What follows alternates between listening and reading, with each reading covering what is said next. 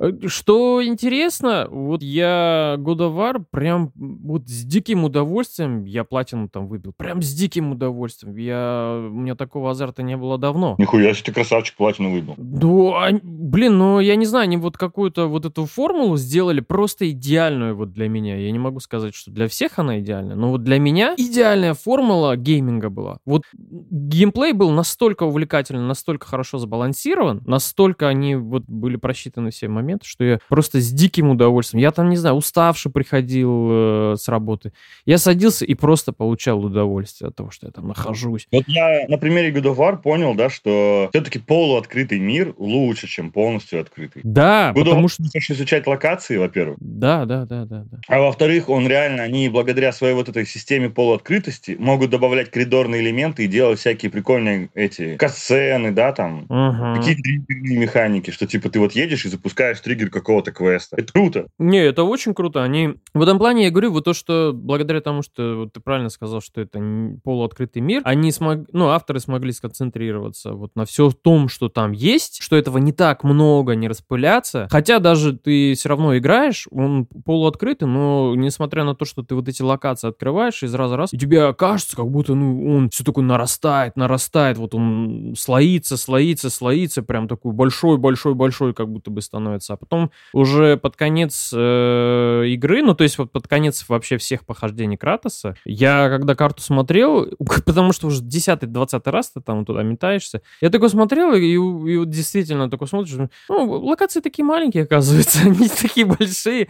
Я вообще, мне нравится этот подход, типа, многоуровневых локаций. Угу, они да, были да, неплохие да. вот в первой и во второй, и они еще нормальные были в падшем ордене, Fallen Order. Типа, когда ты вот вроде как исшарил локацию, но тут бамс, у открылась способность подтягиваться там на этих мечах, да? Ну да, да, да, да, да, да. И раз ты открываешь под уровень, типа, целый под уровень, там, серию каких-то пещер провалился туда. Вот у них самое классное, это вот Ван Хельм. Угу. Я думал, что я изучил локацию, сука, на 100%. Угу. Случайно зашел в какую-то пещеру и оказался, блядь, в новой локации. Да, да, да, да, да. да, да. Потом, типа, вскрыл этот э, дамбу, залился нахуй водой, и локация еще изменилась, угу, стала еще... Угу.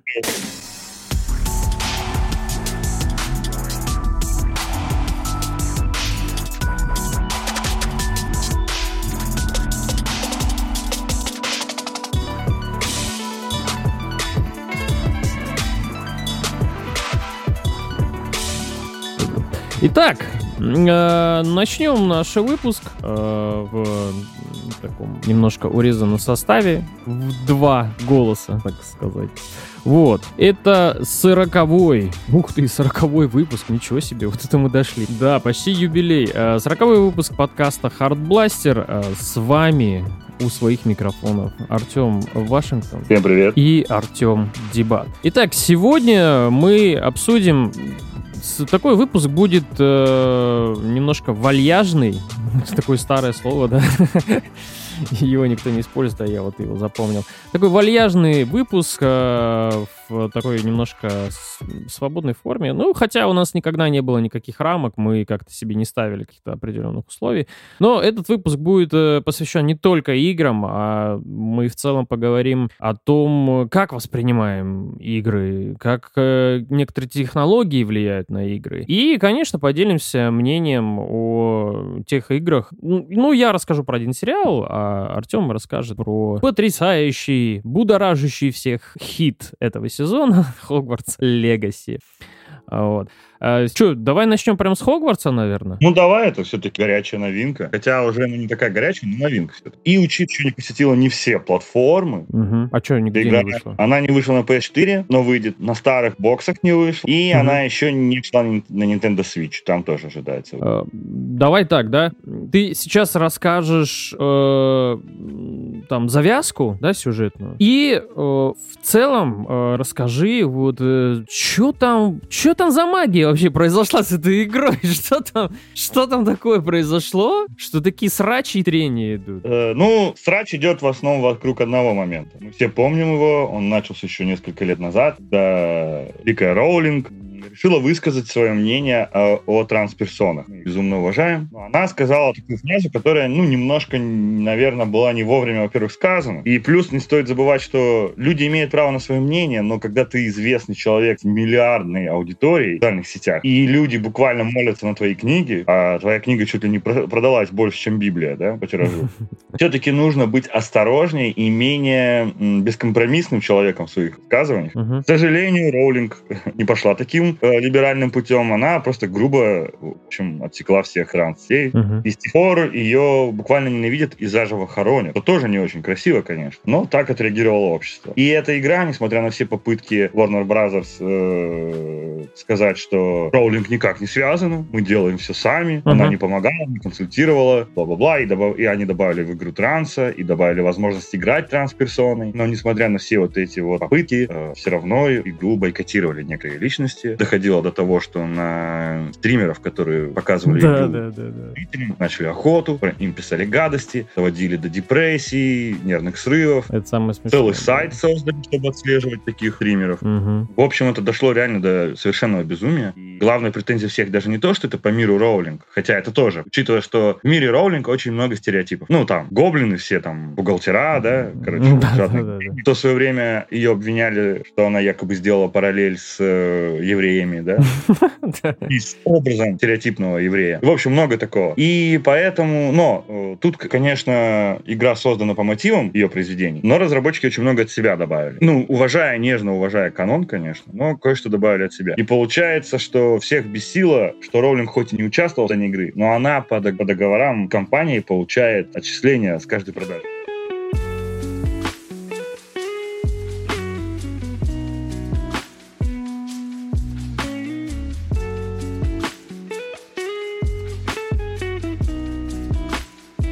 Ну а прежде чем мы продолжим наш потрясающий разговор, хочу напомнить о том, что у нашего подкаста есть Boosty, на который вы можете подписаться для поддержания выпусков подкаста его авторов.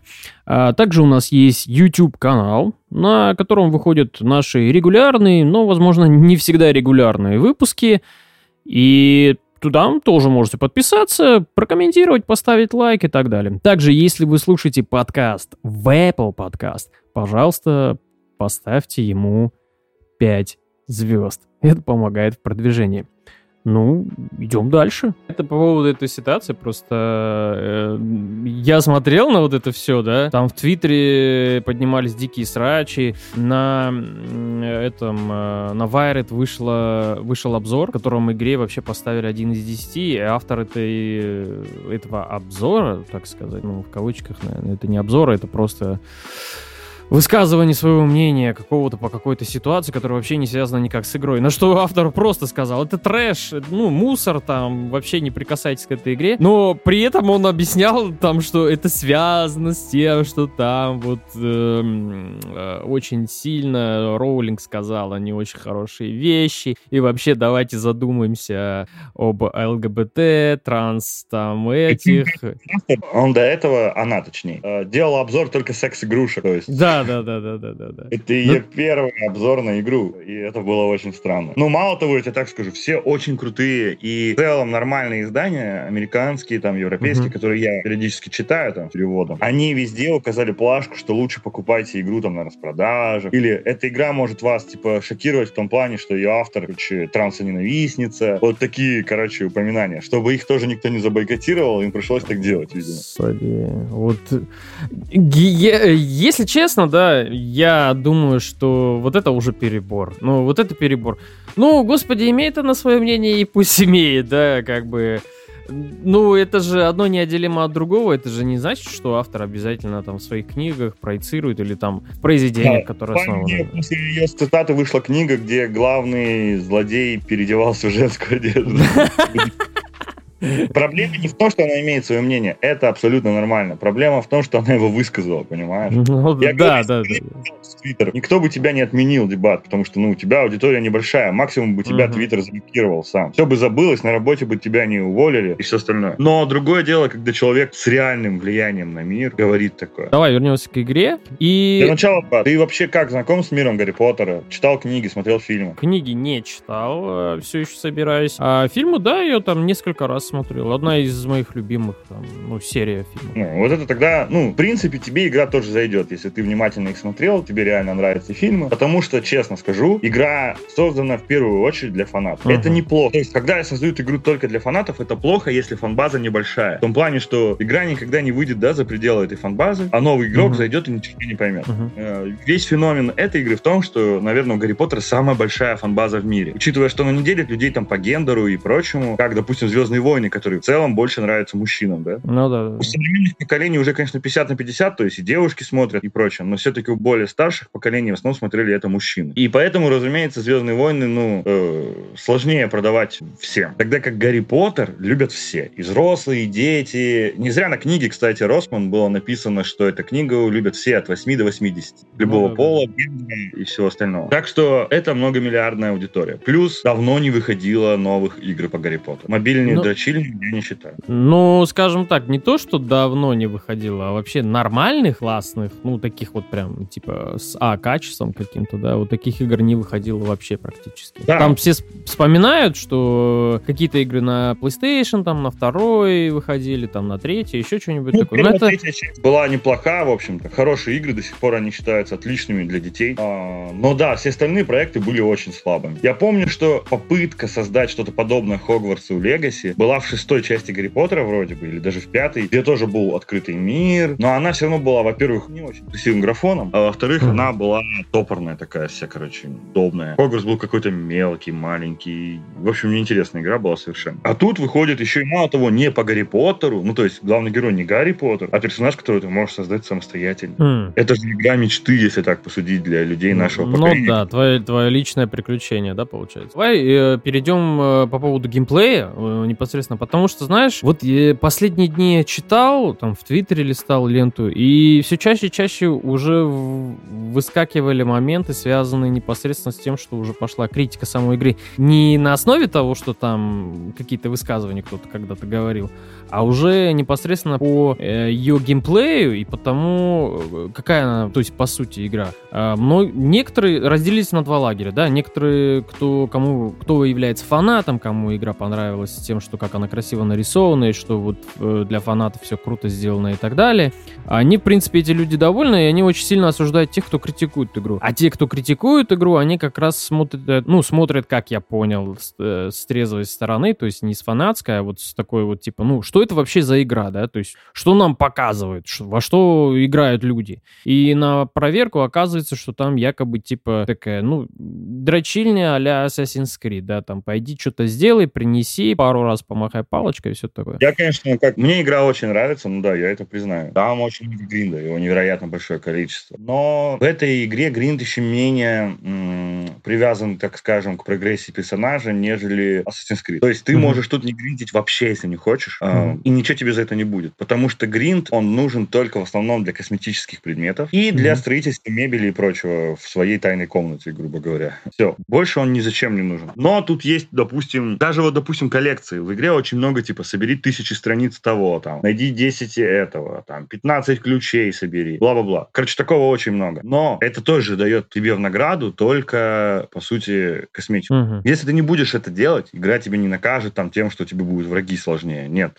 это никак не повлияет. Там, в Assassin's Creed, допустим, а, нужно прокачивать было в последней свою деревню, это было утомительно. Но без некоторых бонусов, которые дает деревня, было сложно там дальше да, двигаться в игре. Здесь такого нет. Здесь э, это все больше нужно, чтобы ты мог там принарядить своего персонажа. Ну, я кратко, быстро расскажу про завязку игры и, Мгм. и про геймплей как раз. В общем, завязка игры такова. Главный герой поступает в Хогвартс в возрасте 15 лет уже сразу на пятый курс. Почему так происходит? Потому что магия его, видимо, никак не проявлялась ранее. Обычно же до 11 лет дети проявляют магию. Ага. Но в 15 лет она проявилась. Он Он прошел, типа, ускоренный курс обучения, э, ему выделили персонального педагога, и отправили дальше с пятого курса учиться с остальными. По пути выясняется, что у него есть склонность к некой древней магии. Я так и называю, там, древняя магия, которую нет ни у кого больше, кроме него. И, разумеется, он дает ему кучу всяких фишек. И, разумеется, это снова история про выжившего мальчика.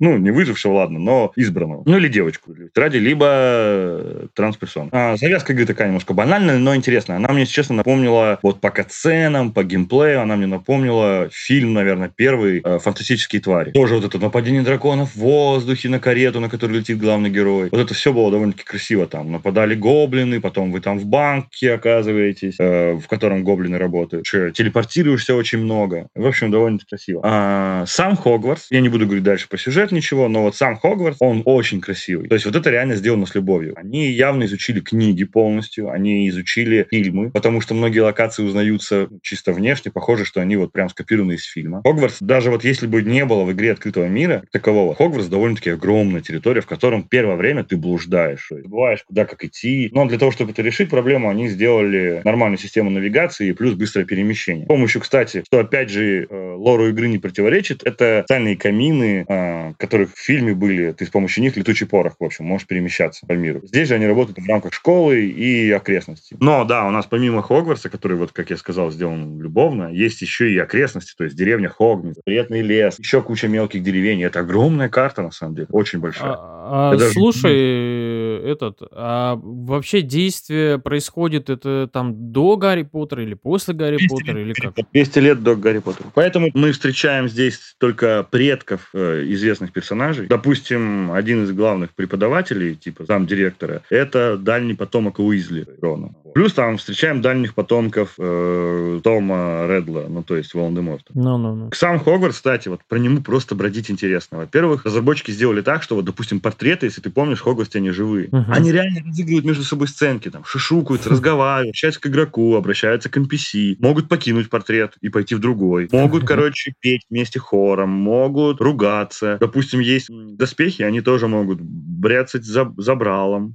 патницу, могут драться, то есть есть буквально, короче, целая сценка, когда два рядом стоят, в общем, э, доспеха, ну, то есть, типа, скульптура доспехов, ага. и один постоянно насвистывает, и другой ему, типа, бьет его несколько раз по плечу, типа, чтобы тот не насвистывал. И с каждым днем ты ходишь, и этот еще все более агрессивно насвистывает, а этот все более агрессивно бьет. Пока в один момент он прям не ска... вот в одной из... Ты дальше проходишь по сюжету, и один раз этот доспех прям бросается на другого и забивает его своим мечом. Помимо этого, там призраки. А, допустим, Пивс, полтергейст. Он может залить э, коридор какого-нибудь типа класса, перед каким-то классом, точнее, водой, потому что забьет туалет. Он может mm-hmm. украсть учебники у ученика, и ученик будет за ним гоняться. Э, сами ученики могут, допустим, ты видишь, как кто-то спешит из библиотеки, и вокруг него летают книги, потому что он явно их с помощью магии за собой тянет. Другой, допустим, стоит, и вокруг него облачко, которое его поливает водой, и ты понимаешь, что его кто-то проклял. Парень какой-то экспериментирует с чарами, и у него получается неудача. Другой ходит по стене, потому что нашел новое заклинание в книге, решил испробовать. Угу. Мир прям реально живой. Я как-то просто вышел на улицу, и люди запускали магических воздушных змеев. И это было невероятно красиво. Но при этом есть, конечно, и минусы. И главный минус это все-таки персонажи,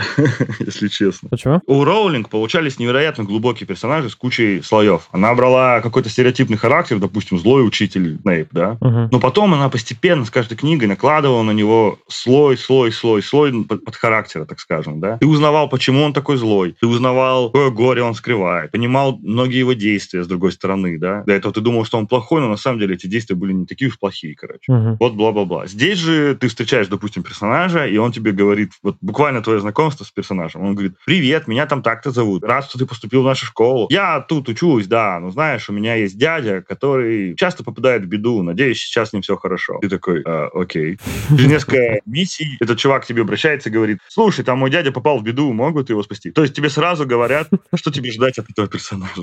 Понятно. И, э, если тебе кто-то какую-то деталь про свою жизнь сказал, то значит дальше будет квест, связанный с этим, второстепенный. Они тут называются квестами взаимоотношений, но непонятно, реально ли они влияют ну, на взаимоотношения, если они тут вообще как таковые. Так как провалить этот квест невозможно. То есть хуже ваши взаимоотношения не станут. А, боевая система. Вот это самое важное, потому что боевая система в этой игре просто невероятна. У тебя в арсенале более шести заклинаний. Есть заклинания, которые ситуативны, то есть ты не можешь использовать постоянно, но в определенный момент можешь. А, таким образом, они сделали заклинание Petrificus Totalus. Это заклинание, парализующее человека, и оно работает mm-hmm. только если ты э, в стелсе. И нужно подойти к человеку поближе, нажать кнопку, и ты его, типа, ну, парализуешь. Есть также mm-hmm. заклинание, срабатывает, если ты, типа, идеально поставил магический щит, идеально контактовал. Тогда, типа, твой герой наносит, короче, обездвиживающее заклятие на противника, которое временно его останавливает. Остальные заклинания ты можешь в любой момент назначить на активную ячейку и использовать. Э, там и заклинание Винградиум Левиос, которое заставляет противника mm-hmm. парить. Можешь притянуть к себе противника, можешь оттолкнуть от тебя, ну, его от себя. Можешь кинуть в него, типа, невидимые лезвия. Можешь кинуть в него огненный шар, можешь вокруг себя выпустить огонь. Можешь ударить молнией, можешь ударить, поднять человека в воздух и ударить его о пол. Можешь кидаться в него предметами. Великое множество разных чар. Есть и вот эти непростительные заклинания, которые в ходе довольно-таки неплохой сюжетной ну, линейки квестов ты изучаешь. Там, допустим, Круциатус, ты можешь делать, типа, нанести человеку серьезный урон и на какое-то время его парализовать от боли. Потом, или даже Авада Кедавра, который убивает любого персонажа мгновенно. А, слушай, ну, это же комбинация, да, получается, там, заклинаний, да, ты можешь делать? Да, ты можешь делать комбинации, но ты можешь и так их кастовать. То есть, ну, за комбинации игра тебя поощряет. Допустим, ты поднял человека в воздух, ударил его об землю, снова поднял и толкнул в сторону, и он ударился в стену. Игра подумает, если это выглядит красочно, то игра оценит это как комбо, и тебе больше очков опыта упадет. Вот. Помимо этого, еще у главного героя же древняя магия. Она угу. больше про добивание. Добивание здесь невероятно красочное. Ты можешь, короче, человеку, ну, допустим, дерешься с троллем. Если ты знаешь, тролли, они там на два раза выше тебя ростом. Ну, да, да, да. Ты можешь его с помощью древней магии уменьшить и раздавить ногой. Опа. Или послать грозу, и его забьет там молнией. Можешь распылить его на атомы. Можешь, короче, заставить, чтобы у тролля вылетела дубина и ударить его по голове, короче, вырубить его таким образом. То есть вариации. Боевая система — это главный плюс игры, потому что она прям реально сделана круто. А, слушай, вопрос такой, как говорится, из, из зала, да. Ну, вот по книгам и по фильмам, там же главные герои как бы это все не сразу получили, да, не сразу научились этому всему, они же там все это изучали. А в игре это как э, вот объяснено то, что они там могут э, овер до хрена заклинаний там кидать, на метле летать и вот это все. Они это уже на там... пятом курсе, они на пятом курсе. Главный а. герой плюс учится дополнительно, потому что, ну, он же, ему нужно много наверстывать. Ну да, да, да, да. Ты ходишь на уроки, но угу. уроки, если честно, я хотел, хотел бы видеть другими. Они здесь довольно-таки странные. Во-первых, с каждым учителем, с которым ты не знаком, у тебя есть э, первый урок, который прям как сцена, где ты с кем-то из учеников знакомишься, вместе выполняешь задания, нажимаешь там кнопочки вовремя, потом учишь заклинание какое-нибудь. Угу. Да? Это интересно. Но потом дальше с этим преподавателем уроков сюжетных нет. Ну, то есть сцены есть, типа, но они такие уже интересные. Просто угу. Показ, как пришли, короче, сели, типа, полистали учебники, там, поговорили между собой. Какой-то конфуз случился, у кого-то заклинание неправильно сработало, все посмеялись, разошлись. Mm. Ничего mm. больше делать не надо. Но самое тупо то, что, допустим, тебе говорит преподаватель, так, мне попросили тебя дополнительно обучать, вот тебе дополнительный урок. Иди пять раз победи браконьеров в лесу. помощи определенного заклинания. Ты такой На... идешь, побеждаешь, приходишь, он говоришь, о, спасибо, ты, короче, молодец, вот я учу тебя новому заклинанию. Или типа там пять раз, собери пять пучков травы, короче, говорит тебе учитель такой, ну ладно, собираешь, приходишь к ней, она говорит, а, и два раза кинь там, в боевой системе, я забыл упомянуть, помимо заклинаний ты можешь, допустим, достать корень мандрагоры и парализовать ее криком там ближайших противников. Ага. Либо кинуть всех китайскую капусту, и она кусается, короче, она будет кусаться. Угу. То есть такие еще есть моменты. И вот она тебе, допустим, говорит, говорит, напади на трех врагов с помощью китайской капусты.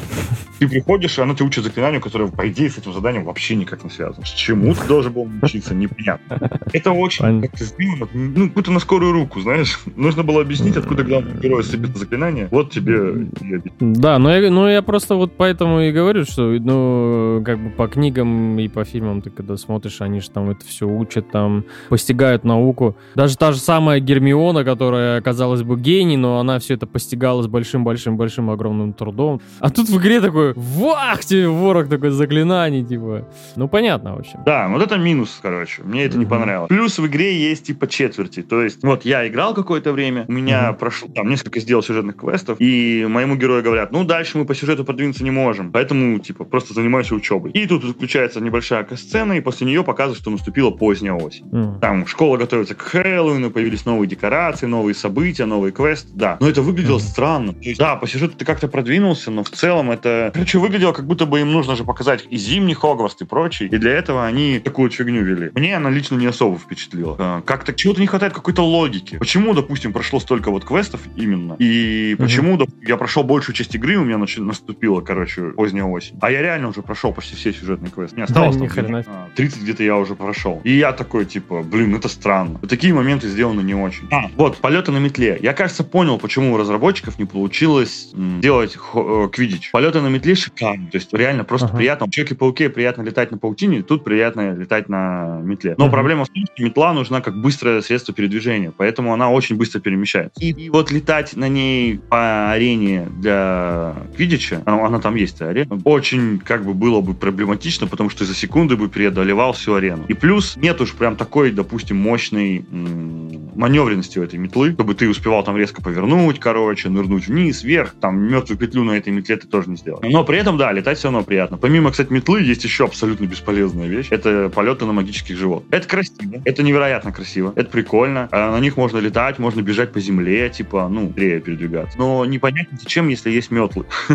Животное ничего не делает. То есть, ну, это просто, это просто красиво. То есть, это просто приятно. Ну, да, ты, ты же сам сказал, что это игра для фанатов, они для фанатов это и сделали, скорее всего. Типа, ну, вот, вот есть метлы, мы вам еще, вот летающие животные, вот мы их тоже там туда запихнули. Да. Нужно, Выбор не, не тоже очень-очень чисто косметический. Угу. По, по крайней мере, как я знаю, ми, помимо одного квеста, который влияет, на который влияет типа выбор факультета, больше ничего нет. Угу. Плюс у тебя одежда будет подать некоторые той расцветки, которую твой факультет, короче. Ну, понятно. Чисто прикол, да? Еще? Да, но прикольно, знаешь, они очень много мелочей, ну, соблюли. Допустим, ты приходишь там в свою гостиную, лежат конфеты на столе. Mm-hmm. Ты можешь поесть конфеты. Знаешь, таких мелочей много. А еще в мире Гарри Поттера есть фишка, что девушки могут заходить в мужское общежитие. Потому что э, создатели Хогвартса, не игры, я имею в виду, а самого вот этого здания в этом мире, они uh-huh. считали женщины более, э, более дисциплинированы, чем мужчины, поэтому дали им такое право. Но если ты пытаешься зайти, короче, в женскую общагу, то лестница, которая к ней ведет, становится покатой, и ты скатываешься. Это было в книгах. В игре я тоже попытался зайти, и да, короче, дошел до середины, лестница стала покатой, и я скатился. Это было классно. То есть даже такую мелочь они... Ну, в общем, в игре много элементов, которые вот ты смотришь, они как будто созданы ради того, чтобы вот это собирать. Ты как бы, как покемонов, собираешь магических животных. Не, не на всех можно летать. Большинство, они просто, ты их отводишь в свой заповедник, выпускаешь, и они просто бегают. Э, ты можешь их с помощью магии кормить, чесать, они дарят тебе за это свою шерсть, на которую ты можешь абсолютно бесполезную косметическую фигню создать. Менее для mm-hmm. одежды, которую можно даже на тяжелом уровне сложности спокойно пройти. Зачем это нужно? Я не так и не понял. А еще что меня убило, ты готовишь зелье в игре. Зелья там не так много, кстати, к сожалению, там всего 4, кажется, вида зелья. И для этого тебе нужно там построить теплицу, которая будет выращиваться растения. Так. Построить, э, ты можешь, причем в промышленных масштабах, построить огромный стол, на котором куча котлов, и ты сразу кучу зелий готовишь. Хм. И все это напоминает мобильную игру в том плане, что есть время, реально отчитывается время, когда зелье будет готово.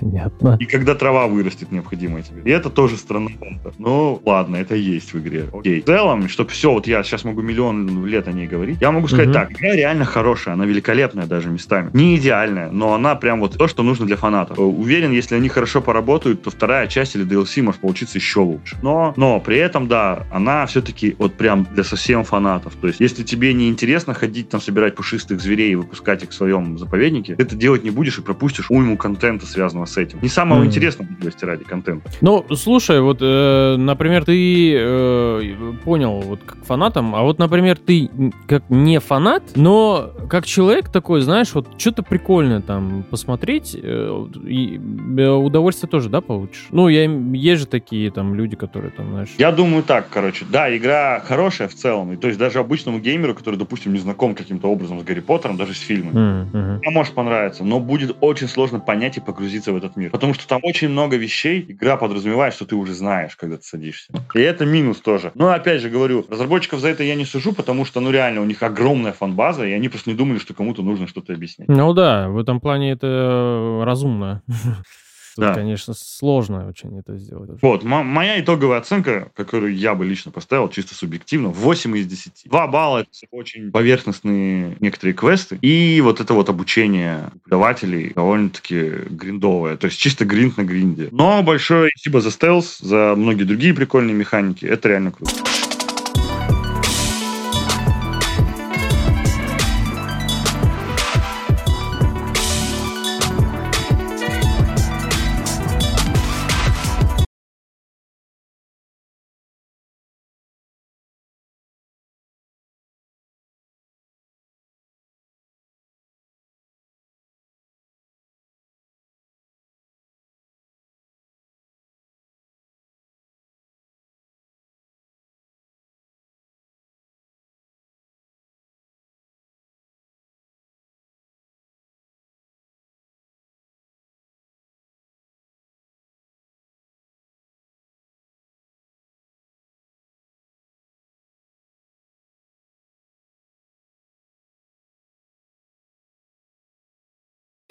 Посмотрел э, я Давичи, ну как Давичи, посмотрел я где-то месяц назад, по-моему, в январе, в середине января я посмотрел э, прекраснейший сериал «Калейдоскоп», называется он. Э, вышел на Netflix. Э, главную роль в нем исполняет Джанкарло Эспозито. Это актер, которого вы можете знать. Многие его знают по роли Густава Фринга из «Во все тяжкие», а также он тем, кто играл в серию Far Cry, в шестой части он был антагонистом, то есть играл там главного злодея. И также он сыграл еще в куче, в куче всяких сериалов, которые вы помните, не помните, знаете, не знаете. «Мандалорца» он там был, например. Э, актер очень хороший, фактурный, классный. Но теперь о самом сериале. Э, само название, кстати, э, оправдывает и говорит, вернее, о всем концепте, который есть в этом сериале. Чуть не сказал игры. А, сериал отличается тем, что его можно смотреть в любом порядке. В любом порядке, то есть вы можете, допустим, включить последнюю серию этого сериала и начинать смотреть с последней серии. Закончилась последняя серия, а потом можете включить четвертую серию, а потом можете включить первую. И в любом порядке вы можете для себя изучать этот сериал. И что самое главное, э, что самое главное, опыт этот очень интересен тем, что в итоге получается у тебя какой-то вот э, свой сериал э, с каким-то своим определенным видением. То есть, э, ну, у меня, например, получился такой сериал драматичный, с очень грустной, грустной концовкой. Но если бы я, я потом посидел так подумал, что если бы я начал смотреть вот с той-то серии и вот с той серии, то у меня получился бы такой задорный, классный сериал про ограбление. Кстати, сериал, сюжет этого сериала посвящен э, тому, что преступник, находящийся в тюрьме, по итогу решает с нее сбежать. Э, сбежать, потому что его одолевает там болезнь, он начинает терять, э, так сказать, активность свою. И он решил пойти последний раз на самое крутое дело, ограбить э, банк. Очень крутой банк под самой крутой охраной. Но поскольку он был э, таким э, матерым, э, не то что домушником, а грабителем, то он решил э, пойти последний раз в самое крутое дело. Собирает команду, все это показывается в сериале. Он собирает команду, команду, они придумывают план, как это все сделать, провернуть и так далее. И вот эта вот очередность серий и компоновка, то, что происходит э, каждый раз по-своему и каждый раз по-разному, она очень круто, реально круто тебе показывает эту всю историю. Э, я увидел какую-то такую драму, там, э, с какими-то вот такими грустными историями судьбы героев и вот этого всего. Но если бы я компоновку концовку сериала бы сделал совершенно по-другому, то есть серии были бы смотрел иначе, то я бы получил, возможно, такой вот задорный какой-то сериал в духе 11 друзей Оушена. Он хотя пытается там как-то заигрывать с этим всем, но вот я же говорю, из-за последовательности у, э, у зрителя может появиться совершенно другое видение. Э, также сериалы можно смотреть, в принципе, и в, полностью в порядке, вот в котором он есть. Но фишка вот эта вот с тем, что серии можно смотреть как угодно и где, и в любой порядке, это крутая тема. Сам по себе сериал, что касается самого сериала и сюжета, и вообще всей вот этой постановки, что там присутствует, э, и сюжет, и актерская игра сделаны на самом классном уровне. Я был удивлен то, что это сериал Netflix, Netflix, мне он казался очередным проходным шоу, которое у них там бывает тысячи, тысячи, тысячи. Но на удивление сериал оказался действительно таким интересным. Там классно показаны ограбления, там крутая постановка. И что самое главное, там очень-очень интересная история, за которой прям вот хочется следить и досмотреть ее до конца. Поэтому калейдоскоп я дико рекомендую. Если уж э, не столько вас прельщает там какой-то сериал про ограбление, то уж просто посмотрите его из-за вот этой вот фишки с тем, что можно смотреть в любом порядке серии. Она довольно интересная, и, ва- и что важно, я еще себя поймал на том, что, ну, в принципе, вот сейчас все современные сериалы, которые выходят, их так или иначе, ну, если это не сериалы, там, я не знаю, HBO или там каких-то, какую-то вот там, ну, прям глубокая типа драма, то, в принципе, все относительно длительность сериалы многие, так или иначе, у которых там по 3-4 сезона, можно смотреть спокойно в любом порядке. Ты там ничего не потеряешь, потому что герои обязательно тебе проговорят э, про события, которые были в предыдущих сериях, и до этого, и которые произойдут, и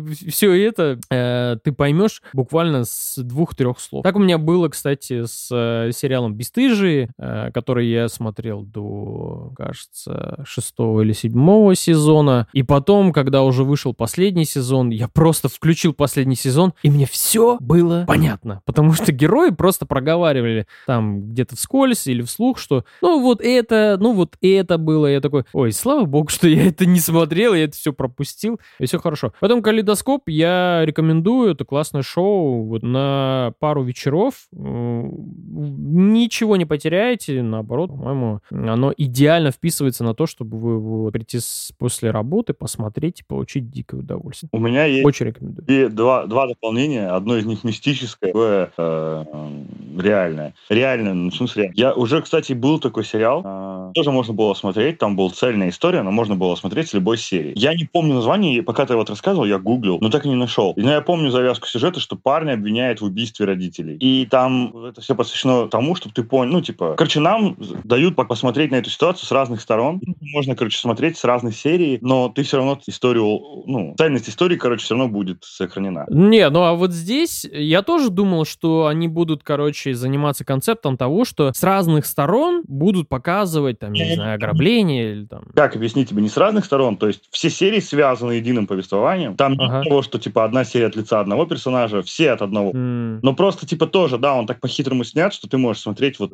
любой серии. Потому что ни одна серия, короче, не дает тебе внятного ответа на произошедшее, но все вместе они дают, короче. Да, да, вот, вот там тоже примерно такой же концепт, потому что там есть серии, когда, ну, я там включал, да, когда э, я смотрел, что-то действие какое-то происходит, я такой не до конца понимаю, типа, «А как это получилось, а почему, а что? А потом ты там включаешь, я не знаю, какую-то там, вот я смотрел там четвертую серию, потом я включаю вторую и вижу, что во второй серии, как так получилось, во второй серии вот именно это объясняют. Ну, то есть я такой, ни хрена себе, думаю, ну, это круто, э, это прикольно. И там, ну, в сериале в этом много такого. Но в целом, вот как сама история про грабителя, ограбление, сделана очень хорошо. Прям дико интересно. Мое реальное закончилось. Кстати, скажу так, вот этот сериал, который я назвал, не помню его название, но он был скучно в калейдоскопе, я обязательно после твоих советов. А второе, это мистическое, я бы сказал, совпадение. Короче, во времена, когда я еще работал сторожем, у меня был DVD-плеер, и чтобы не спать всю ночь, я смотрел сериалы. Я записывал дома на диск и смотрел. И тогда как раз выходил третий сезон во все тяжкие, и я этот сезон записал на диск. Но так как старый был э, DVD-плеер, там нельзя было выбирать, какой, какую серию ты будешь смотреть. И весь третий сезон во всех тяжких я смотрел в разнобой. То есть э, вначале он мне показал вторую серию, потом пятую. И о том, что я в разнобой, я понял только когда закончился сериал.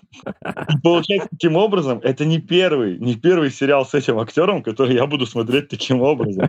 Первым был все-таки, это реально интересное совпадение, что первым был третий сезон, и я тебе так скажу, реально во все тяжкие третий сезон, по крайней мере, можно смотреть в разнобой. Это никак не влияет, это даже добавляет некую изюминку, потому что ты вначале видишь какое-то событие, а потом его предысторию, и вот так, короче. Да, да, да. Это да, было да. прикольно. То есть мне понравилось. Я, не, я вообще ни, ни, на кап, ну, ни капельку не пожалел, что я так посмотрел. Пусть за меня выбор сделал DVD-плеер, но все равно. И концепция таких сериалов, кстати, довольно-таки интересная. Но понятно, что, скорее всего, не для всех зрителей, да, ну, кому-то будет, возможно, тяжко. Потому что, скорее всего, даже в том сериале, который ты говоришь, какие-то детали нужно держать о сюжете в голове, да, скорее всего, чтобы понять. Я говорю, там любую серию включаешь, вот самую первую, любую серию, и тебе как будто бы вот цельную историю показывают уже. Заканчивается серия, и ты такой сидишь, у тебя не, нет ощущения, что тебе как будто чего-то не досказали, не сказали. Ты просто такой, хм, интересно, а что тогда в следующей серии покажут? Не из-за того, что там хочешь узнать, что дальше в сюжете, а просто вот типа, а что будет в следующей серии? Э, как бы, что нового там автор? Я обязательно посмотрю, потому что, ну, мне интересно.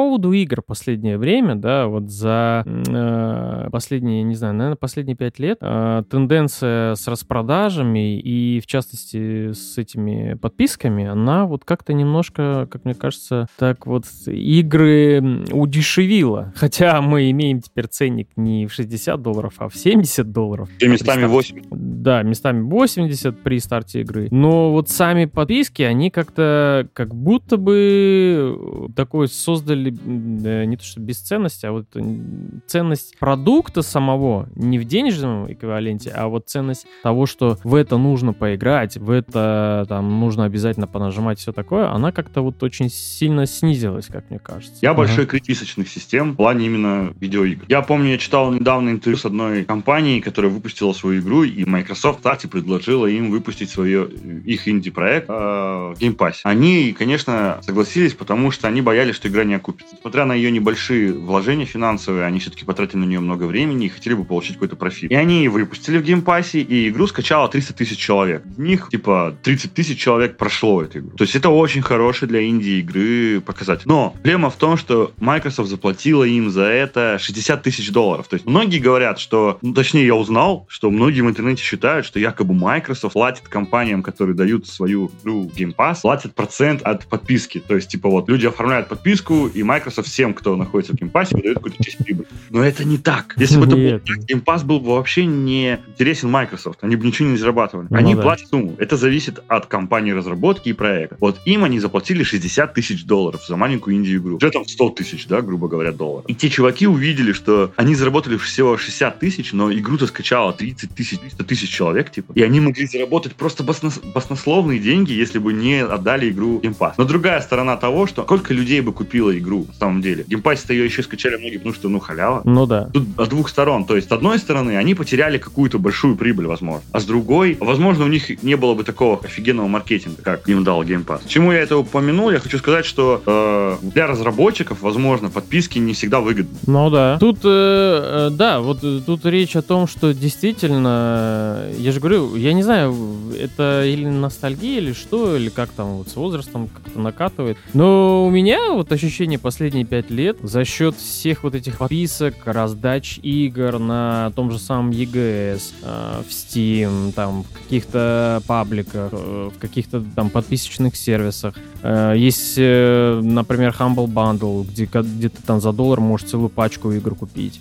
Э, есть помимо Humble Bundle еще несколько сервисов, которые тоже там приходишь, 2 доллара платишь, и у тебя пачку целых каких-то классных, ну, относительно классных игр, да, дают. И все это э, в купе, да, вот из-за того, что, ну, этого же типа много становится. Раньше вот я там сидел такой, вот как бы эту игру купить, где бы ее достать, там скачать, да, и все такое. А теперь они даже вот, ну, их за бесплатно раздают, и ты такой смотришь, ну, ну не знаю, даже за бесплатно что-то как-то вот это не да, да, да. И вот этот психологический момент э, с тем, что игра на твоих глазах как будто бы вытеряет вот огромную ценность ценность. Ценность в том, что а, туда были вложены силы, туда были вложены деньги, туда были потрачены рабочие часы людей. Они старались, пусть эта игра плохая, пусть эта игра хорошая, какая бы она там ни была, но у нее есть определенная ценность. И вот в, в глазах, когда у тебя есть геймпас, да, там за ты на год себе там купил его, и игры эти пачками там лежат, и ты просто такой вот заходишь чисто от того, что там, я не знаю, ну что там можно на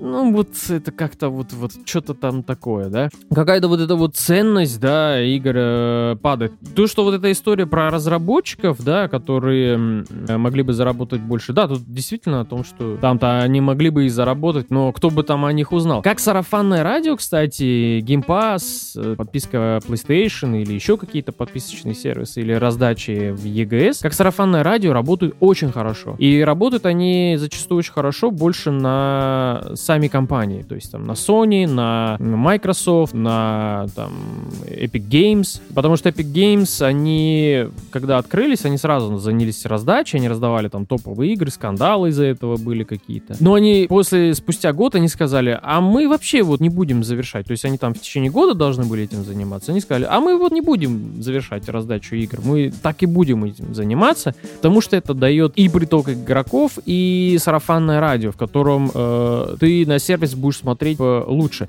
Ведь э, хороший пример это Microsoft, которые, когда вышел Xbox One, они очень сильно прогорели со своей премьерой, в которой они рассказывали про TV, со своим концептом, подходом, там все. Это не сработало вообще, это было нацелено не на игроков, и, соответственно, аудитория от них отвернулась. Потом пришел Фил Спенсер, и вот он запустил вот эту всю тему с геймпасом, с подписочными сервисами, и как это сильно в глазах э, игроков, как этот сервис, как он вот поменял свое мнение, да, на Microsoft и на Xbox в целом начали смотреть такие, не, ну круто, круто, они там вон игры пачками тебе дают. Ты не просто там сидишь как дурачок, там одну игру за 60 долларов покупаешь, ты за 60 долларов, там, я не знаю, 3 месяца себе берешь и играешь в целую кучу игр. Тебе не надо выбирать. Там, конечно, можно поспорить о том, что какие там игры есть и чего там нет. Но что касается самих игр и их создателей, вот это все очень сильно прям удешевляет э, отношение, да, к самой игре, к продукту. Так ты смотришь. Как будто бы тебе, я не знаю, из говна конфету сделали там, да, вот, вот слепили там из бумажки, что такое, и такую,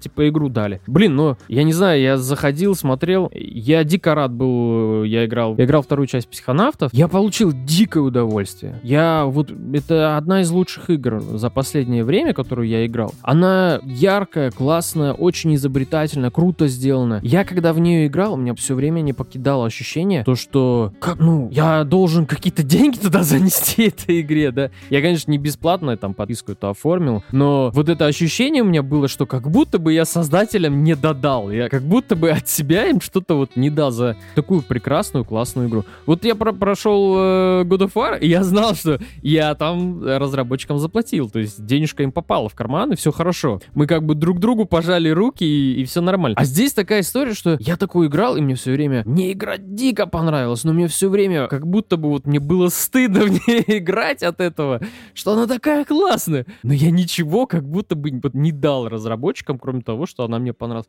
И у меня ощущение было, как будто бы я вот ее, ну, на халяву поиграл. ну, спасибо, так классная игра. Я поиграл в нее на халяву. Странные очень ощущения, и вот от этих всех подписочных сервисов... Игру покупал несколько раз одну и ту же, просто потому что хотел играть разрабов. Да, у меня есть это, э, по-моему, GTA я покупал везде, где можно. Нашел кого поддерживать, конечно. Было с Kingdom Come, кстати. Я купил ее на ПК, прошел там, и купил ее потом еще на PlayStation, хотя я уже не собирался туда проходить, но купил PlayStation, но в итоге, чтобы просто, ну, я хочу, я очень хочу вторую часть, я подумал, ну, пусть даже копейка, но все равно, может, это... Увидел такие из Казахстана прилетело, там 60 баксов, такие, опа, опа, все, пацаны, делаем. В итоге, кстати, прошел ее и на, на PlayStation, и на PlayStation она мне даже еще больше понравилась. И знаешь, что мне еще кажется главное обесценивание игр? Это очень сильно влияет на их первичные продажи, потому что когда выходит игра какая-то, ты такой, а, подожду в Game Pass е. Ага, да-да-да-да-да-да-да. Это капец. То же самое сейчас на PlayStation. На PlayStation вообще такие игры иногда попадают в их подписку, что ты думаешь, эй, да ее еще продавать и продавать же. Вы что? Типа, она же еще свежак там, или... Да, но вот недавний анонс, то, что в э, подпис... подписке PlayStation Extra, или там, я не помню, какая там да, самая топовая. Да, ты про это? Да, да, то, что Horizon э, вторая часть выйдет спустя год релиза, она уже появится там сразу. Игра, как кстати, бы... ну, то есть не самая лучшая из эксклюзивов Sony, но шикарная в плане красоты именно, да. Угу. Она на голову выше первой части. И я был в шоке, что они ее выкладывают туда. Вот год назад она всего вышла. Год, чуть меньше года назад. Я думаю, блин, это же как-то нечестно даже, если так посудить. Э, как-то обидно. Ну, помнишь, как мы купили Destiny? Ничто не предвещало, что она станет бесплатной.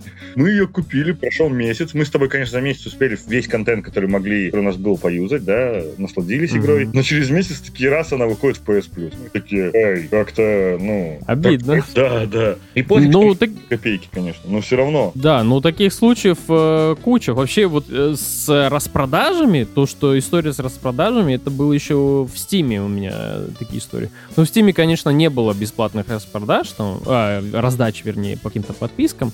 Но были приколы такие. Ты ждешь ее, там, не знаю, по скидке какой-то. Такой, покупаешь по скидке игру. И тут анонсируют, там, я не знаю, за две недели, что будет начинать, начнется глобальная там какая-то распродажа стимовская очередная. Да, да, ну, да. ты такой, ты такой думаешь, ну, по-любому, тут та же самая скидка будет, короче. Ты такой заходишь на эту распродажу, а там еще ниже цена. И ты такой, да ёб твою мать. А, у Sony тоже такое есть, типа, перед новогодней распродажей какая игра, которую я очень хотел, была на скидке на 15%. Я такой, да блин, а я ее хочу. Far Cry 6, во, я хотел Far Cry 6. Я купил а смотрю на новогоднюю распродажу, скидка-то еще выше, причем можно делюкс, мега делюкс издание какое-то там купить еще дешевле, чем я купил это, обычное. Да, да, да, да. И мне как-то супер обидно становится в том плане, что, чуваки, если я, я бы 5 недель подождал, если бы знал, что вы еще дешевле будете выдавать. Да, вот а эти, вот эти... Этой битвой подписок, то есть мы сейчас знаем, что там есть PlayStation подписка и Xbox, да? Uh-huh. PlayStation сейчас рулит за счет того, что на старте они пихают в нее кучу крутых игр. Она только запустилась. Ну, да. Понятно, что они не всегда так будут делать, что через несколько, наверное, уже месяцев туда будет тоже только в основном дешатину добавлять. Как и как делают маки, да, сейчас. То есть там крупных релизов очень мало, там в основном добавляют дешатину. Ну да, да, да, да. Ну ладно, это терпимо. Есть еще подписка Nintendo. Есть сейчас будет подписка от Netflix. Пока только, правда, у нее две игры анонсировали. Прикольно. Но будут еще анонсировать. И есть, кстати, неплохая подписка, которую я себя недавно открыл. Я ее купил, она стоит всего 600 тенге в месяц. Это Play Store э, Pass. Короче, ты покупаешь кучу игр на телефоне можешь играть бесплатно. Я таким образом шел This Police, короче, Баннер Сагу две части. Понял, понял. Ведьмак поиграл. То есть куча интересных мобильных игр ты можешь играть. Короче, этих подписок сейчас миллионы, и как с сериалами, да, вот. Ты любишь там три сериала, и все три в разных сервисах, черт возьми. Да, ну вот я тоже на это смотрю, да, то, что игр, э, во-первых, стало очень много, и что самое интересное, если раньше было, там, я не знаю, ну, я сейчас, конечно, не скажу в точном процентном отношении, ну, по своим ощущениям, да, то раньше по процентным соотношениям игр было хороших, там, 10% от всего выходящего, то сейчас как-то этот процент очень сильно увеличился. Даже те же самые инди-игры выходят довольно интересные, с интересными задумками, геймплеями, качеством. Появились промежуточные игры, то есть было раньше так AAA, индюшатина какая-то и остальное вообще какой-то там мусор. И вот этот вот средний сегмент, он сейчас все сильнее и сильнее начинает э, набирать обороты, Devolver Digital, кстати, такими играми занимается. У них там 2А это типа называется такая. Недо, недо там luxury игра какая-то. И, и еще появились такие игры, которые вроде бы с виду ты смотришь, она выглядит визуально классно, круто. Играется может чуть хуже, не так интересно. Может быть вторичный там геймплей или еще что-нибудь такое. Но тем не менее, если она тебе попадется в подписке, то ты такой, а чуть не понажимать, да? Вдруг еще и стрельнет, выстрелит, да, что-нибудь такое. И вот, это, вот этого всего стало очень много за последнее время игр просто вот реально э, лопатой жри, да. Плюс еще сейчас вот был, когда коронавирус, многие релизы перенесли с года на год и с одного года еще на. Да, да, да, да. Известно, не выходило, а потом Sony две, два эксклюзива подряд выпустили летом и осенью. Да. В июне вышла The Last of Us бомбическая вторая, потом еще и Ghost of Tsushima, то есть две самые ожидаемые игры они как-то с таким маленьким окном релиза выпустили. Да. И плюс еще вот консольные какие-то эксклюзивы там остаются у Sony Sony. И в целом вот игр становится так много. Плюс еще Sony, да, они перестали заниматься ерундой и, и решили выпускать свои игры на ПК, потому что им нужно осваивать новую платформу.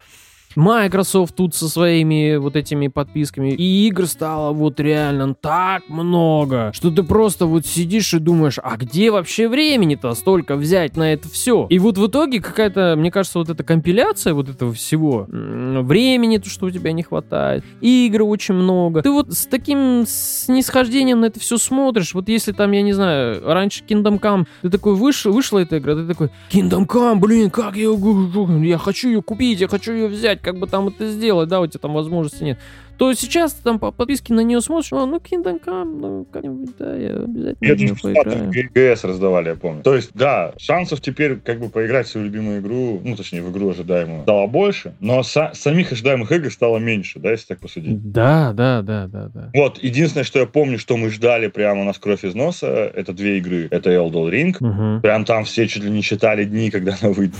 И God of War, наверное. Тоже месяца за два, по крайней мере, у меня начало свербить в одном месте, я потому что уже хотел играть в нее. Да, да, да. То есть еще есть, но в целом мы меньше стали ожидать игр. Да, и еще игры сейчас, когда выходят, если это не эксклюзив там Sony, допустим, да, если mm-hmm. это не какая-нибудь там от проверенной компании игра, то ты знаешь, что, черт возьми, на старте она будет погованная, и это ранний DOS, короче. Да, еще игры как-то как будто бы стандартизировались, да, ну то есть они приобрели вот какой-то свой определенный формат, и, и ожидаемость от этого очень снижается за счет того, что ты уже примерно понимаешь, там тебе геймплей когда показывают, ты понимаешь, ну, ничего нового я здесь не вижу, как бы я это где-то уже встречал, я это где-то использовал, где-то я точно так же нажимал, там какие-то увороты, перевороты. Э, всему этому, кстати, вот пример, недавний релиз этого, как она, эта игра от Square Enix э, называлась. Вот я уже и забыл. Forspoken.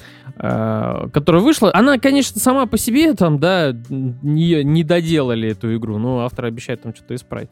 Но в целом, вот геймплей там показывали, он такой, типа, ты вот, я вот там смотрел такой, вот эти моменты, да, связаны с тем, что э, каких-то, ну, как, чего-то нового и интересного, да, в геймплей тебе предлагают все меньше и меньше, а больше предлагают того, что ты, ну, проверенное временем, проверенные игроками, проверенные формулы какие-то, да, там Ubisoft, господи, который делает Assassin's Creed из раза в раз одного и того же, только делает все, все шире и дальше, да, там они каждый раз, ну вот эта карта вообще больше, чем в той предыдущей части, слышали?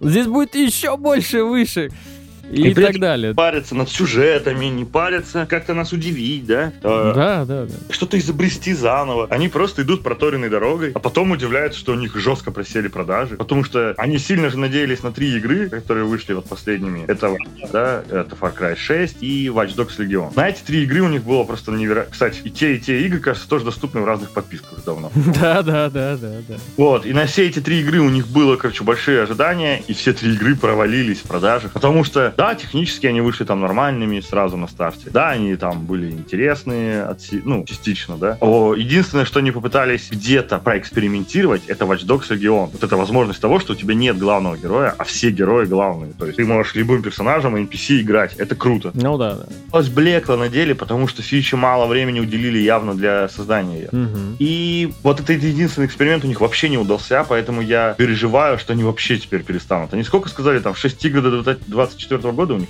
такое. Ну, в общем, в целом, да, вот э, смотря на всю игровую индустрию, мы тут такие, это, типа, разнылись, да, вот, и раньше игры-то были играми. Нет, раньше игры тоже были вторичные. То есть я потому что помню, я помню лично один период игровой, когда выходило так много шутеров, их было так много. Все хотели они все... успех повторить. Да, и все так хотели свой Call of Duty. Каждый пихал и извращал, там, я не знаю, свои игры как мог только. И столько было их скучных вторичных этих шутанов, что просто вот я помню период, когда я такой смотрел и думал, вот если сейчас хоть еще один шутер, то все, короче. Я помню даже, когда разработчики игры Bully Storm, помнишь, что была такая неплохая игра? Да, отлично. А они, короче, перед выходом своей игры, они выпустили игру, угу. которая полностью копировала и, и пародировала Battlefront, Call of Duty. Назвали ее что-то там медали отвага. Нет, ну что-то, короче, как-то так смешно обыграли Call of Duty, короче, название. Uh-huh. И это было буквально там три уровня, и там был полный смех, что ты убиваешь врага там из пистолета, и тебе пишут там, «А, вы получили звание там супер-мега-генерал. Пародировали систему вот этих всяких рейтингов из этих игр. То есть это, да, это как раз был тот год, кажется, 2009-14, что ли, или 13 Да, да, да, да, да. да. Получали по 5-6 шутеров. Э, а, кстати, знаешь, какая самая большая проблема? Бороться с тем, чтобы создать свою Call of Duty. То есть, даже если отличный, отличный шутер, вот прям хороший, мощный. Mm-hmm. У тебя mm-hmm. все равно нет такого бэкграунда и такой истории, как у Call of Duty, который уже... Call of Duty прощали многие ошибки. То есть у них подряд выходило три части, которые открывались. Когда почему-то oh, да. они подумали, что надо делать игры про будущее. Помнишь, у них был такой период? Да, да, да, да, да. И зачем-то подумали, что люди хотят играть в эту фантастику. Хотя их-то любили за вот релизом, их-то любили за приземленность, Вторую мировую войну, Вьетнам, там, э, все вот это вот, короче, да, за конфликты. Они же решили зачем-то, блядь, там уйти в будущее, экзоскелеты, роботы. И все такие, типа, нахера? Они не просто не сдавались, они три подряд игры выпустили в этой вселенной. Но, но там, видишь, на тот период там вышел Titanfall, который очень сильно выстрелил. И они как бы, типа, испугались этого. Crysis э, Это же вообще было что-то с чем-то. Ну, Crysis, она... Crysis, она... Это такой шутер, знаешь, он такой, как бы... Не, не, сложно ему, короче, тягаться с Call of Duty. Он, конечно, такой выдающийся в плане там графики и передовых технологий. Первый это был не... Любила всех. Она прям была ух. Но вот то, что вышел Titanfall, это я точно помню. Вот после этого э, Activision, они пошли в стезю будущего. Они тоже там придумали вот эти беги по стенам, припрыжки всякие, вот это все, короче. И вот видно было, что они очень сильно испугались э, разработчиков из Respawn. А Respawn это бывшие разработчики Call of Duty. Они делали Call of Duty Modern Warfare первый и второй, кажется. А после этого они разосрались очень сильно с Activision. И Винс Зампелло, он сказал, ну и пошли вы, короче. И перешел, он создал свою студию, и под ее крылом он уже потом перешел к Electronic Arts. Ну и, соответственно, там выпустил Titanfall. В этом году, когда они выпустили наконец-то нормальную колду, чем не просто нормально, я понял по отзывам, потому что я вижу в интернете, это типа что-то шедевральное. Я в нее даже хочу поиграть, но просто мне жалко пока покупать, она очень дорогая, она прям нереально дорогая. Ну вот, да. они выпустили ее, там все, весь интернет чудовищно писается от этой игры. Кажется, надеюсь, что они поняли наконец-то, что нужно выпускать вот такие игры, которые людям нравятся. Ну, какую-то формулу они там наконец-то таки на бумажке бумажки записали. Я до сих я никогда не был фанатом Call of Duty, но я помню до сих пор, что когда вышла первая этот, как она называлась, э, была Call of Duty, вот у них три, три игры было, Black Ops, да, кажется, да. Да, да, да, Black Ops. Первая Black Ops, я ее прошел до конца, во-первых, потому что мне понравился геймплей очень красивый, история. Mm-hmm. Когда в конце они тебе делают поворот в стиле э, бойцовского клуба, mm-hmm. когда ты узнаешь, что твой герой, это все время у него не было никакого друга, а он его выдумал, типа, mm-hmm. я такой, ёпс, это я никогда не думал, что шутер может быть настолько глубок сюжетно, что может меня удивить. То есть для меня ну это... да, в, план, в в плане голливудности, вот голливудского подхода, Call of Duty, она всегда этим славилась. Даже самые дерьмовые Call of Duty, которые выходили, которые мало кому нравились, даже в них э, всегда присутствовал вот этот голливудский подход, да, то есть тебе не только масштабно показывают взрывы, тебе масштабно там показывают и саму историю как-то, да, там какую-то драму такую. И они даже да, тренд, тренд, э, тренд, то есть типа они показали очень много человечности, просто общения людей, типа, и я помню, что что Battlefield, которому не дает... Battlefront, Battlefield, да, это? Короче, не, дает, не давал ему покоя успех Call of Duty. Они выпустили какую-то свою игру, в которой главный герой еще периодически, помимо того, что стрелял, созванивал со своей женой, они обсуждали развод. Он что-то ходил к психологу, и я такой... Не, ребята, я понимаю, вы хотите показать человечность, но вы перебарщиваете. Это было так странно. То есть вот тебе дают, типа, там, помрачительный экшен, то есть, ну, Battlefront, Battlefield, точнее, всегда хороший экшен был тоже. Ага, ага. Они дают тебе хороший экшен, а потом тебе 20 минут какой-то тягомотины про тяжелую жизнь солдата. Чем я не спорю, это правда так, да, у них проблемы там и в семейной жизни, и в личной, и трудность заводить новых друзей. Но просто это так показано говенно, что ты такой, ёпарсете, ребят.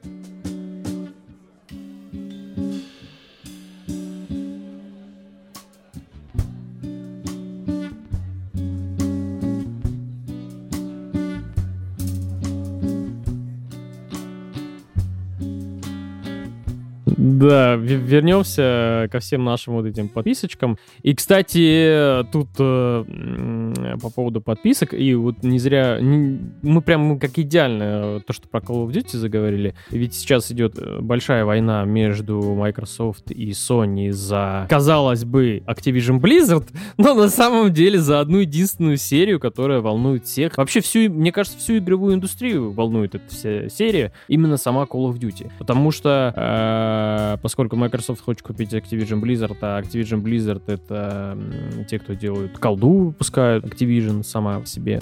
И там идет жесткая борьба. Sony просто вот никак не хотят отпускать именно эту серию. Абсолютно и наплевать там Diablo, World of Warcraft, что-то там еще какие-то игры Blizzard. Они там где-то в стороне. Самая главная цель это Call of Duty. Потому что Call of Duty это просто печатная машина машина для денег. Блин, и вот сейчас... В вопросах ага. раньше люди почему не купили PlayStation, всегда было сказано FIFA и Call of Duty. То есть да, да, да, да, да, да. Валю консоль. Это всегда так. И сейчас, вот на данный момент, если так получится, что Microsoft купит э, Activision и колда попадет в подписку, вот опять, да, возникает вот этот момент с тем, что, ну, Call of Duty как-то может немножко потерять в цене и в значимости в своей, да. А, Sony не зря бьются вот как раз с Microsoft, потому что они понимают то, что э, значимость всей серии может очень сильно упасть, а на PlayStation Call of Duty продается очень хорошо. Она, кстати, Э, Sony почему так сильно заинтересована в колде, потому что не просто там Call of Duty хорошо продается, а благодаря Call of Duty продается консоль еще. То есть, ну вот как ты озвучил, то, что в вопросах люди говорили, ну, я играю либо в FIFA, либо в Call of Duty. То есть человек уже заведомо, да, он там слышал где-то, что новая версия консоли вышла, он такой, окей, возьму, типа, вышла новая часть Call of Duty. А, окей, как раз вот Call of Duty и новую консоль я беру. Ну, все хорошо. Да, так и было. Ну и понятно беспокойность Sony, на самом самом деле. Но при этом странно выглядит, потому что, когда, помнишь, только-только сделки в 2021 году еще появилось объявление, Sony там написали, Sony попросил, типа, этот антимонопольный орган попросил Sony написать какое-то письмо, типа, против ли. И они написали, что считают, что сделка, это было их первое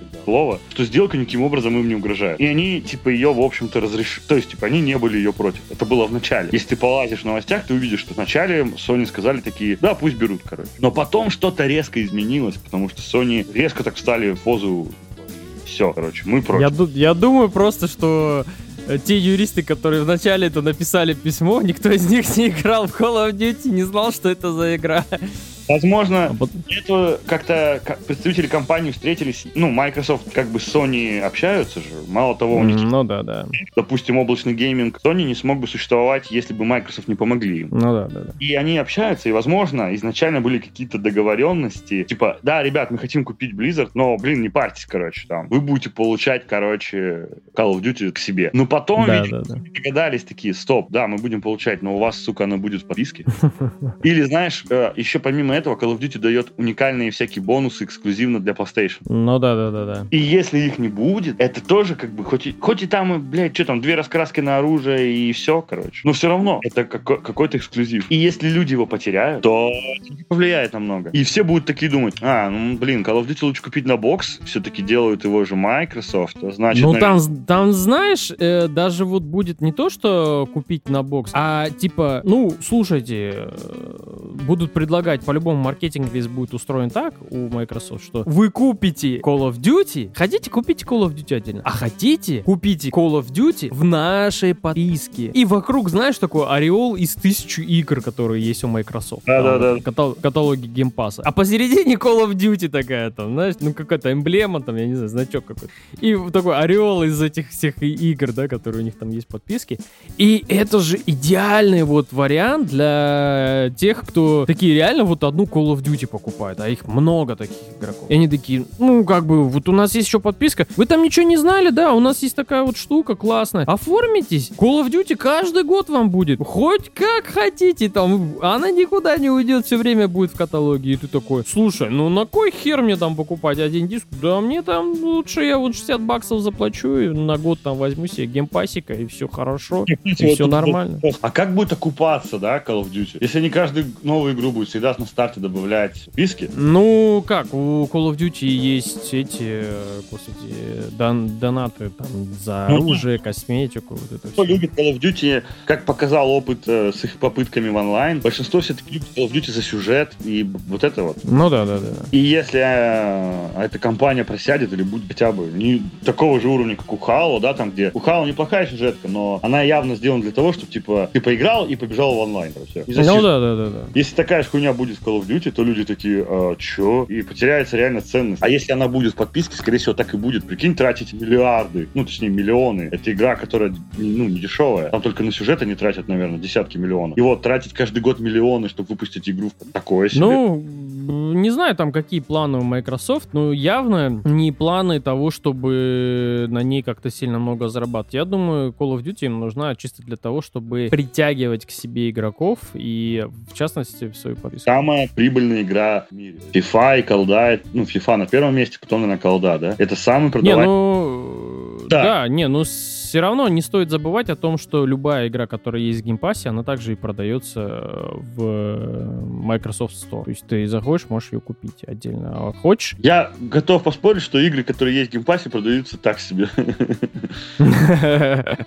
Потому что каким надо быть извращенцем, чтобы купить игру, когда она у тебя и так есть? Ну да, ну, все, все чаще и чаще, да, там публикуют, э, поскольку подписки появились, да, и все чаще и чаще публикуют уже не продажи, а сколько часов там провели игроки в игре, там, я не знаю, сколько раз э, игру скачали, там, вот что-нибудь, или запустили, да, потому что ты же не можешь деньгами считать то, что там единораз, единоразовая какая-то оплата была. Ну, Это там...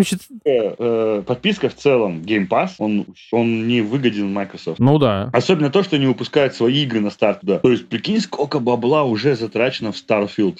Как он там называется? Да, да, да, да, да. да. И она, блядь, старте сразу в подписке, и все такие, ну, и она же не купится. На PlayStation ее нет, типа, да. На ПК она, ладно, будет, но она также будет доступна, скорее всего, в Game Pass е. Ну, тут, знаешь, э, я же говорю, это вот э, такой момент, как бы, с этой подпиской, то, что, с одной стороны, да, она вот реально, ну, не окупится, там, э, что-то. А вдруг, а вдруг, да, там Фил Спенсер такой сидит в кабинете, и тот Говард ему чай наливает и говорит, братишка, а вдруг эта игра станет Скайримом про космос? Вот вдруг. Это та самая игра, которую вот все захотят попробовать поиграть. И Фил Спенсер такой, там, знаешь, метрику там все врубает, экселовский файл открывает и такой, давай, херя, хуярить там таблицы, короче там с э, показателем, там график такой, ну да, ну да, ну да, слушай, не, ну ты прав, ну действительно, ё-моё, все-таки может быть там туда-сюда. И э, вот если так рассуждать, да, то, то есть если думать с хорошей стороны, что э, там игра от э, Bethesda может стать крутой, или игра от Arkane, да, которая там выйдет в этом году, Redfall, может быть она станет там, я не знаю, какой-то легендарной. Если так рассуждать, то, конечно, то есть Фил Спенсер, у него сейчас э, примерно примерно там эм, подход такой, да. Вот перед ним стоит 10 игр, которые должны выйти,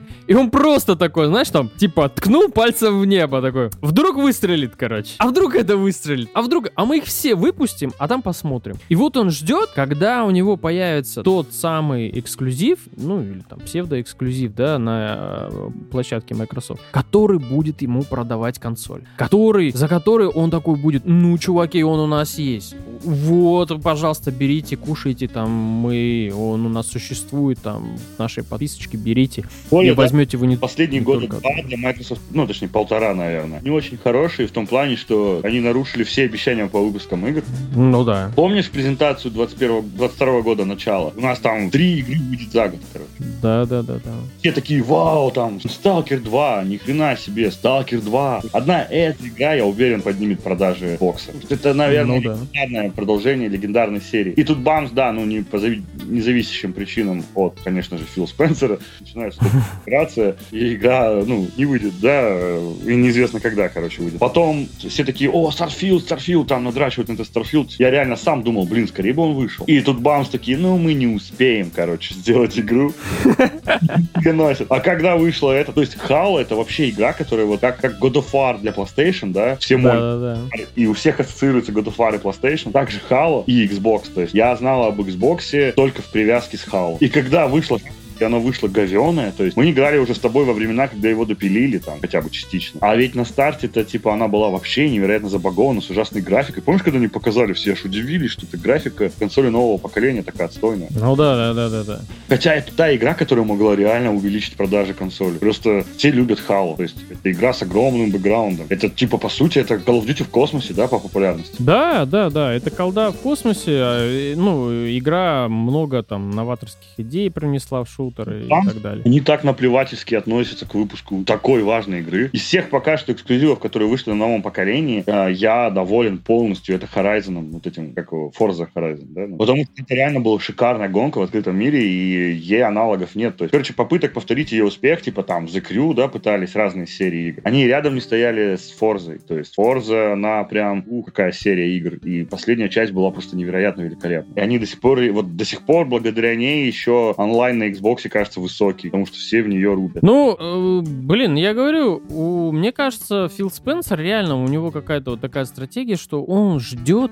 что какая-то игра где-то выстрелит. Он, конечно, накупил игр, э, там, которые не эксклюзивы, да, а такие, типа, как это называется, вторичка, хочу сказать.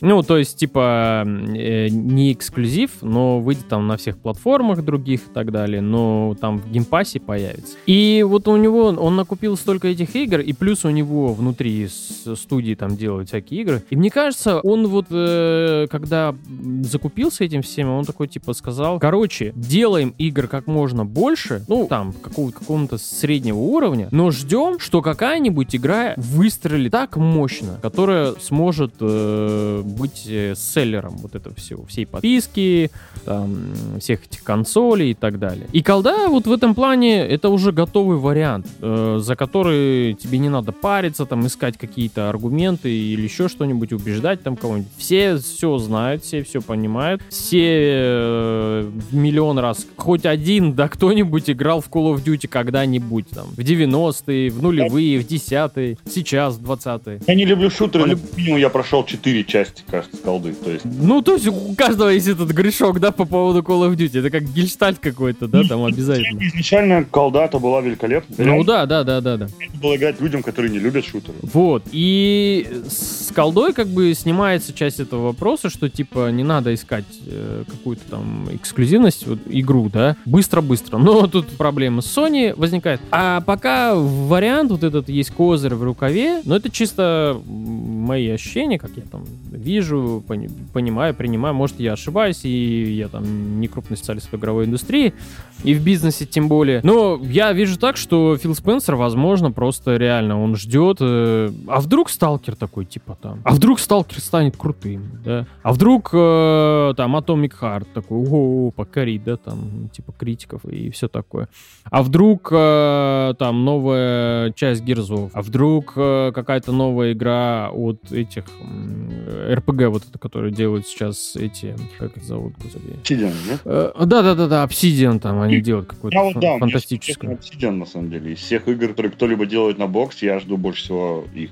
Пожалуйста. То есть, а вдруг это, да? А вдруг вообще выпустят какую-то мелочь, там просто, знаешь, вот как выходила Pentient, да? Это такая игра, которую бы вряд ли когда-нибудь выпустили, будь это студия Obsidian под, э, там, ну, самостоятельно, да, они бы там клепали какую-нибудь фигню, но такую игру точно не выпустили, потому что денег нет. А тут под крылом Microsoft пришли, Спенсеру показали проект, он такой, да давайте, а чё нет, если выстрелит, мы потом будем всем говорить. У нас подписки есть потрясающие Странные. Их все любят-то за что? Их все любят за РПГ? Ну, вот эта игра, ну да. Она великолепная, я ничего не говорю. То есть я читал отзывы критиков, что все там кайфуют от нее. Но у них также вышла королевская битва про уменьшенных детей, ты знаешь, да? Да, да, да, да, да. И вот эта игра была принята очень странно людьми, типа все такие, зачем? Типа, ну то есть, как-то они слишком много свободы хапнули, кажется, от Фила Спенсера. Ну, потому что я же говорю, это вот следствие одного из тех вариантов, когда Фил Спенсер там, да давайте выпустим, а почему нет, а вдруг? То есть вот подписка, э, вот подписка сама, это же вот как Netflix, да? На Netflix ты когда заходишь, вот там же разнобой из разных шоу, сериалов, кино и всего такого. Ты так вот смотришь, думаешь, ну на кой бы хуй бы мне вот эта вот половина этого всего контента? Ну как бы она бы, была бы мне нужна? Но контент, в частности, идет не просто нацеленный именно только на тебя, а контент нацелен нацеленный сразу на несколько аудиторий, на несколько зрителей. И вот Фил Спенсер, он э, пытается еще тем же самым закрыть гельштальт с тем, что, ну, вот есть люди, которым нравится РПГ, есть люди, которым нравятся текстовые какие-то игры, приключенческие игры, есть э, люди, которым нравится индюшатина какая-нибудь. Я там, например, недавно прошел Tunic, тоже получил удовольствие, круто, классно, в Game Pass е поиграл, такой подумал, блядь, надо авторам деньги занести, опять не стыдно было. Game Pass помог мне пройти игры, которые я когда-то пропустил, то есть, но хотел поиграть. Хайдес. Uh, Сейчас Хайдес, uh-huh. она была там. И я с невероятным удовольствием прошел Hades. Я тогда понял, почему люди называют, ну, обижались, что она не выиграла игру года, когда God of War выиграл. Да-да-да. Я, конечно, и было далеко до первого God of War, но справедливости ради она была великолепна. То есть она реально была лучшим противником в том году, по Не, она очень крутая. Игра про Рим, которая когда-то Microsoft хотел, чтобы это был их этим, как его, их God of War. А, да, да, да, да, да, да. Как это называлось, точно я уже не помню, но там было название Рим. Это невероятно крутой такой, ну, мясной экшен, типа. Бегаешь, да, да, да. рубишь всех, куча классных геймплейных моментов внутри игры. И она еще сложная, то есть даже я играл на среднем, и на среднем было невероятно сложно. Я прям кайфовал. И вот такие игры мне понравилось проходить. Но при этом я честно скажу, за все время, что у меня Game Pass а, это уже пару лет, да, каких uh-huh. в 21 году, я прошел игр 5, наверное, на Game Pass е. Ну, у меня тоже там что-то такое число. Ну, 15, наверное. Но прошел 5, потому что многие игры я запускал и понимал, что, а, ну да, я же ее не купил, потому что она мне не понравится. Так и... И даже из эксклюзивов Xbox я, да, тот же, допустим, старый Halo я не смог пройти. Хотя мечтал об этом, но когда начал играть, я понял, что она слишком все-таки старая, да, то есть все-таки... Да, да. Некоторым игры, ну, в свое время как. С той же Герзой, да, тоже вот ты мне ее рекламировал, я поиграл. В принципе, мне, кстати, понравилась пятая, но как-нибудь я уговорю тебя тогда вернуться.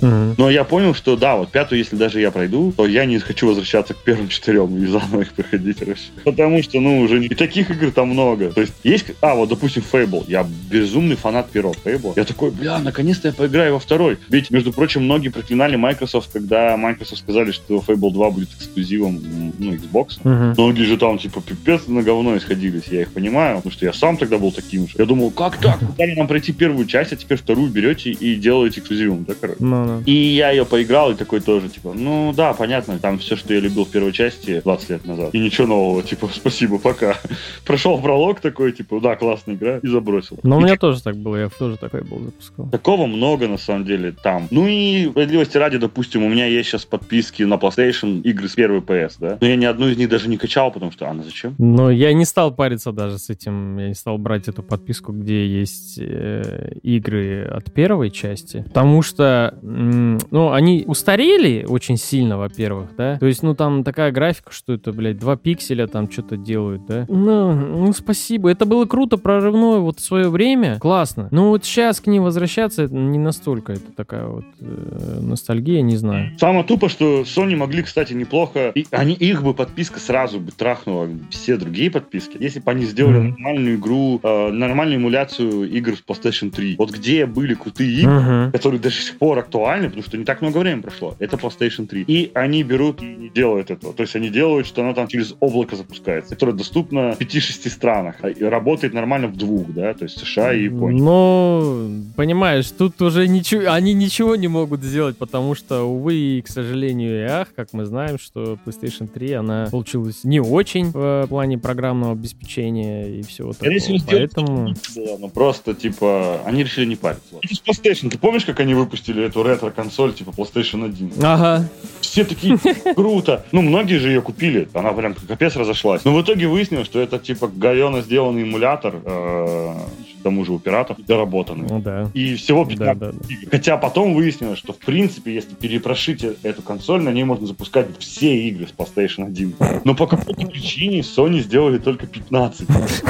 Жадные, блядь. Да, ну, Sony нереально жадный. Вот в индустрии две компании очень жадные. Это PlayStation и Nintendo. У меня вот у друга есть э, консоль Xbox, да. Я ему, конечно, он когда брал эту консоль, я ему сказал, что вот есть такая подписка, там, модель, там, вот игры. Он так... Я ему просто сказал, короче, там будет куча игр. Он прям много, бесплатно можно будет играть. Ну, он как бы понял, что это бесплатно. Я говорю, ну да, как бы бесплатно, типа, получается. Ну, в общем, их будет очень много. И вот эта вот аудитория, которая не до конца понимает смысл э, подписки, вообще, что это такое. То есть, что характерно, да, э, так, такая аудитория понимает подписку по кино очень быстро и резко сразу. То есть, вот им объясняют, что вот есть, например, там кинопоиск, подпишись, плати раз в месяц там такую определенную сумму и смотри кино сколько хочешь. Какое хочешь, как хочешь, там сериалы и все такое. Все все сразу понимают, о чем это. Но когда вот касается дела игр, здесь какие-то как будто бы, знаешь, вот такие сложности возникают. Вот что там, какая-то, что там, как, как там называется, вот эта модель, что там, подписка, да, там игры. Ну, там бесплатно, да, они будут, да. То есть вот не до конца как бы понимают сути всего этого.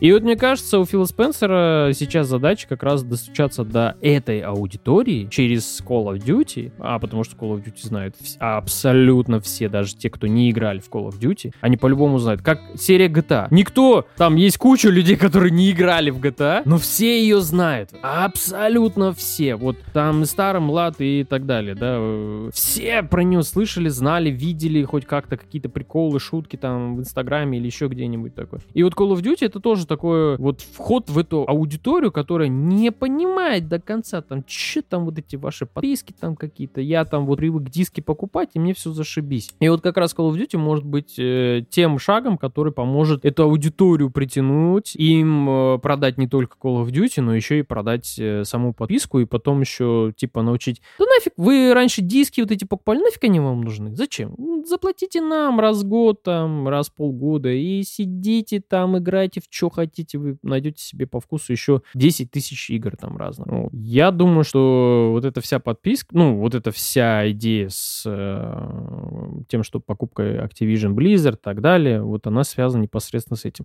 Но что касается игр, к сожалению, они так и будут э, терять в цене, в, в желании в них поиграть, э, в каком-то там, вот, знаешь, когда ты смотрел на игры раньше с воодушевлением и думал, какая классная игра, как бы мне ее сейчас купить, там, поиграть. Но вот за счет подписок, раздачи и всего этого ценность вот таких вещей, она все будет все сильнее и сильнее падать. Потому что есть, ну, целая куча игр, которые оказались там в подписке или, например, э, в раздаче, которые сами по себе очень хорошие, даже не то, что хорошие, они вот, ну, великие какие-то, да, вот они сделаны с очень крутой задумкой. Тот же самый Хейдес, э, тот же самый этот, э, не Лимба, ну, от создателей Лимба, как это еще игра называлась? А, Inside. Да, это, это та игра, которую обязательно нужно купить и в нее поиграть, да, вот именно купить, не просто там где-то с какого-то, э, на какой-то раздаче забрать, а именно купить, потому что она настолько крутая и классно сделанная. Хейдес то же самое.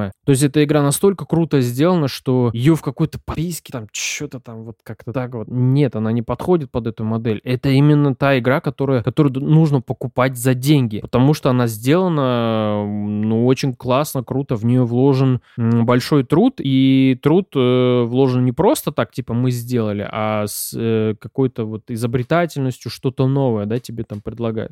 Но вот подписка Game Pass, она вот это все очень сильно удешевляет и уравнивает. Вот есть есть игра, там, я не знаю, такая средняя, там, 7 баллов, и рядом с ней тот же самый, там, Inside или Hades, которые там 10 из 10 получали, и вот на этом фоне они, эти две игры, как будто бы у тебя сливаются в одну, да, ты как будто бы получаешь ровно одинаковые игры, и хер ты там разберешь, какая из них вот хорошая, а какая из них хуже, потому что они все будут тебе в этой подписке выглядеть, как будто бы они все одинаковые, как будто бы потому что ты их получил бесплатно, и они тебе принадлежат, и ты такой, ну, там когда-нибудь что-то поиграю, там, вот это все. И вот, вот эта ценность, короче, к сожалению, ну, как мне кажется, мое ощущение, что она, к сожалению, пропадает, и очень жаль. Хотелось бы, чтобы ну, не знаю, как-то подход там поменялся. Мне, кстати, более-менее нравится пока подход Sony, то, что они свои эксклюзивы и какие-то игры, они не сразу на старте будут выпускать э, свои подписки, а через, ну, вот как с Horizon, через год или там через какое-то определенное время.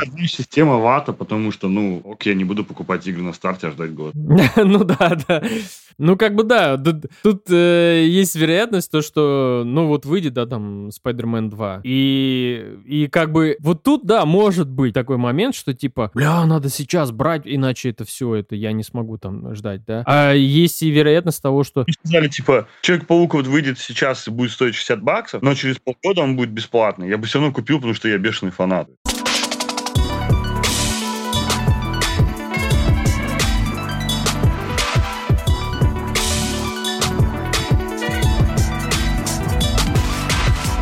Ну, чат GPT. Несколько, уже больше месяца назад, да, кажется, в прошлом году еще, появилась эта нейросеть. Вообще, можно сказать, что конец прошлого года, начало этого, оно пошло под эгидой нейросетей. Вначале у нас появились нейросети, которые заставили нервничать всех дизайнеров. Э, они рисовали картинки высокой детализации за несколько секунд, генерировали, ладно, они их не рисуют. Они создавали дизайн сайтов, причем приятные для вида, да? Ну да. в общем, они могут делать все, что угодно. И тут многие дизайнеры задались вопросом тогда, что делать нам? Мы над ними посмеивались, а потом вышел чат чат GPT, который всех журналистов заставил волноваться еще сильнее. Потому что ну, да, да. может заменить нас уже, если не в этом году, то может быть в следующем, блин. Я установил где-то месяц назад. Чат GPT как установил? То есть я зарегистрировался, тогда еще была свободная регистрация. Сейчас, если не ошибаюсь, ты подаешь заявку и ждешь, когда инвайт прилетит. А, нет, нет, я вот... Да, я сегодня вот пользовался чат GPT, там без инвайтов и всего такого. Просто логинишься. Ну, я логинился под этим, под э, Gmail. Вначале я с этой сетью просто баловался. Писал всякую фигню, там рассказы просил ее написать, просил написать песни, просил стихи писать, узнавал, что там таким-то вопросом. Ну, короче, занимался полной фигней просто игрался с ней. Затем мне стало, короче, на работе я рассказал про нее, и нам пришла в голову идея взять интервью этой нейросети. То есть я с ней поговорил и на серьезные, и на смешные темы, и, в общем, она мне дала отличный ответ, и это лучший спикер в моей жизни. Было довольно интересно послушать. Стоит отметить, что чат GPT не дает тебе прям... Это умная нейросеть, разумеется, одна из умнейших сейчас в мире, да, что она обучена просто на невероятном пласте данных. Кажется, с начала образования интернета до 2021 года, она сама говорит, что ее база данных заканчивается этим, концом 2021 года. Поэтому узнать что-то подробнее там о конфликте э, России и Украины и прочем будет сложно, или о землетрясении в Турции. Но о тех событиях, которые были до этого, можно с ней говорить спокойно. Но при этом она иногда выдает странные вещи, как мне она сказала, что Казахстан граничит типа с Россией, Китаем и Кустанаем. Когда я попытался ее поправить, она сказала, нет, э, она граничит с Кустанаем. Типа, все, смирись, короче.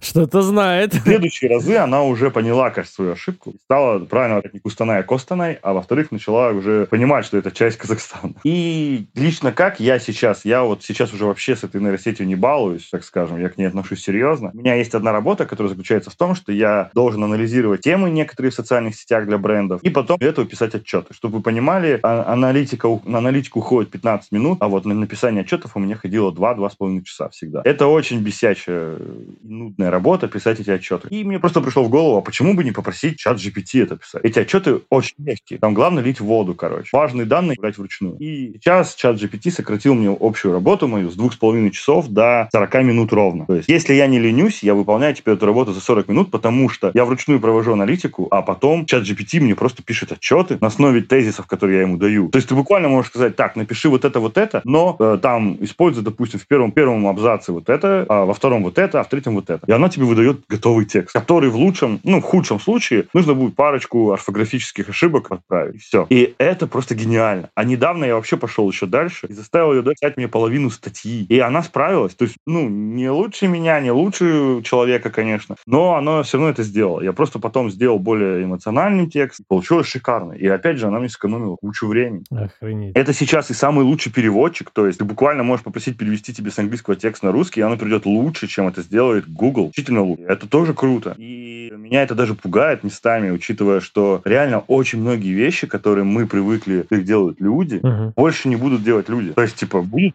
один чат GPT. И снова мы возвращаемся к тому, что будут подписочные сервисы. То есть сейчас уже у чата GPT есть платная подписка. За 20 долларов там дополнительные функции появляются и возможности. Короче, чат GPT становится еще умнее. Плюс есть даже специальные плагины уже для эм, браузеров, которые тоже улучшают. То есть есть один плагин, который открывает чату GPT доступ в интернет. То есть он может обучаться в режиме реального времени. И это, кстати, вообще невероятно. Это повышает его эффективность несколько раз, кстати. Я поюзал, и он вообще перестает делать ошибки в словах, он становится еще умнее, и он уже может оперировать данными после 2021 года. Но стоит упомянуть, что эти данные он берет из интернета, но он себе в базу их не добавляет, поэтому он может забыть, когда ты отключишь плагин, что он это знал. То есть это чисто будет только в твоей версии он будет такой умный. Ну, по поводу чат GPT и вот то, что там у него возможности, это, конечно, какой-то невероятный реально прорыв. Даже жутко. Я, я сегодня же, да, я же писал сегодня то, что эта штука, конечно, многим, многим людям облегчит жизнь, вот реально многим, по состоянию здоровья какие-то есть ограничения и так далее.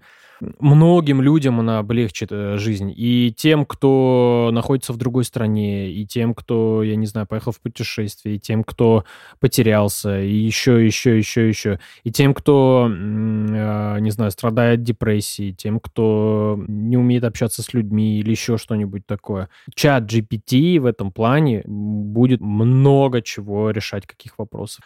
И еще, что самое ужасное в чат GPT, это то, что ты сейчас уже озвучил, то, что целый пласт людей может потерять работу. Целый пласт людей. А? Потому что если... Я сегодня вот просто на работе сидел, и я ну, можно сказать так, что решил побаловаться, да, то есть если я раньше что-то у него конкретное там спрашивал, то я такой решил попробовать, а почему бы вот это не спросить? Я там, не знаю, я попробовал у него спросить что-то про отношения, да, он там мне целый развернутый какой-то огромный ответ, который я такой прочитал, подумал, блядь, ну, ну он не идиот, короче. Он что-то реально дельное мне сказал. Я там у него начал вопросы ему писать по поводу работы, рабочих моментов и того, что, например, как можно воздействовать там на коллег там или еще что-то такое. Вот если такая-такая ситуация там и так далее. И он мне начал расписывать все варианты исхода, например, если делать так, так, так, так, так, что это, к чему это может там привести или не привести наоборот. Или как там поступать. Я такой, да, я такой просто вот сидел, я такой, господи, это же реш... снимает поднимается столько вопросов, тебе вот не надо сидеть ждать какого-то человека, какого-то специалиста, который приедет, тебе что-то там объяснит, или просто ты там его когда-нибудь в жизни там... Тебе все, вот он есть, пиши ему, спрашивай у него. Даже если там где-то у него не хватает, он по-любому выкрутится и, возможно, даст какие-то такие направляющие э, ответы, что там, в, где искать точно ответ, где его точно можно будет получить и так далее. Это так круто, это так классно. И что самое важное, здесь это работает не так, как э, в любой поисковой системе, где ты там ввел запрос, например, там, я не знаю, лучшие клубы, лучшие клубы Астаны, да, и тебе сразу там целая куча ссылок, каких-то там карт и все такое. Здесь просто ты такой пишешь, назови мне лучшие клубы Астаны, и он такой, тебе напишет, ну, сходи вот сюда, вот сюда. А, я у него сегодня спрашивал, например, вот я, э, куда мне там, в Грузию там поехать, куда мне поехать? Он мне такой расписал целый список городов и описал не просто там, вот есть такой-то такой, а написал, вот этот город, вот там есть то-то, то-то, то-то. Вот в этом городе есть это, это, это. Можешь пойти. Я такому написал, окей, хорошо, если я в этом городе буду, можешь мне расписать там на 5 дней, ну, расписание сделать, типа, куда мне сходить, что мне посетить. И он реально на 5 дней расписал все места, куда можно сходить, что посетить, на что посмотреть. Я просто с этого охренел. Я такой, чё? Это чё вообще? Это как? Если бы я вот, ну, своими бы руками это делал, ну, то есть там вот я бил бы в Google, там, куда поехать, где, там вышла бы целая куча ссылок, мне нужно было бы их просерфить, мне нужно было бы их прочитать, потом всю эту информацию обработать, потом эту всю информацию усреднить, и потом на основе этой информации я еще такой по памяти должен был бы там, э, там что-то было там, э, ладно, напишу, может быть, как-нибудь, что-то там. А здесь готовый вот, ну, по сути, сценарий был, э, там, путешествие, да, или там чего-то такое, куда, куда сходить, что еще... Я просто был в диком шоке от того, как это круто сделано. В случае. Он может тебе выдумать какое-нибудь заведение или что-то еще, потому что ему нужно дать ответ, а он не всегда вовремя находит информацию, начинает опять нести. Все равно, да, ну ты вот как бы, ну понятное дело, что продукт еще сыроватый, да, ты, ты можешь там, э, ну, загуглить, да, хотя бы ты вот на основании готового какого-то э, макета, да, ты можешь там немножко загуглить его, подкорректировать, там, вписать, вот как ты говорил, что там, угу, ну, это херни нету, ты выдумал, да. я как бы вот напишу вот это. пока что он такое делает, все реже и реже, но все еще иногда выдумывает. Да, ну, понятное дело, что система будет улучшаться, ну, я просто в этом вижу такой огромный потенциал. Уже, вот, кстати, писал там один, по-моему, какой-то ученый э, в Твиттере о том, что чат GPT — это та штука, которая вообще вот перевернет и сделает очень много чего интересного для да. человечества в целом. Ну, то есть это... это... Многие же даже не подозревают, что такое чат GPT. Он вышел и вышел, да, и угу. живут дальше. И многие вот мы продолжаем жить как раньше. Но по факту уже ничего нет как раньше. То есть чат GPT очень многое изменил, уже только появившись. Просто мы... Да, да, да. Я уже знаю как минимум 10 человек, вот серьезно, тремя я знаком лично, которые используют чат GPT в работе. И одна моя подруга даже mm-hmm. пишет дипломную работу с помощью чата GPT. То есть она пишет коротко то, что хочет там, ну, информацию, а он добавляет, mm-hmm. чтобы было больше символов. И получается... Ну, там... Это просто упрощает работу в тысячи раз. Это невероятно. Да, ну, ну, то есть, ну, понимаешь, еще же ты этот чат GPT, ты, ну, компании, например, смогут его подстраивать под себя. Ну, имеется под запросы, нужды, как, чего, как там, вот это все. Там, я не знаю, от банальных вещей,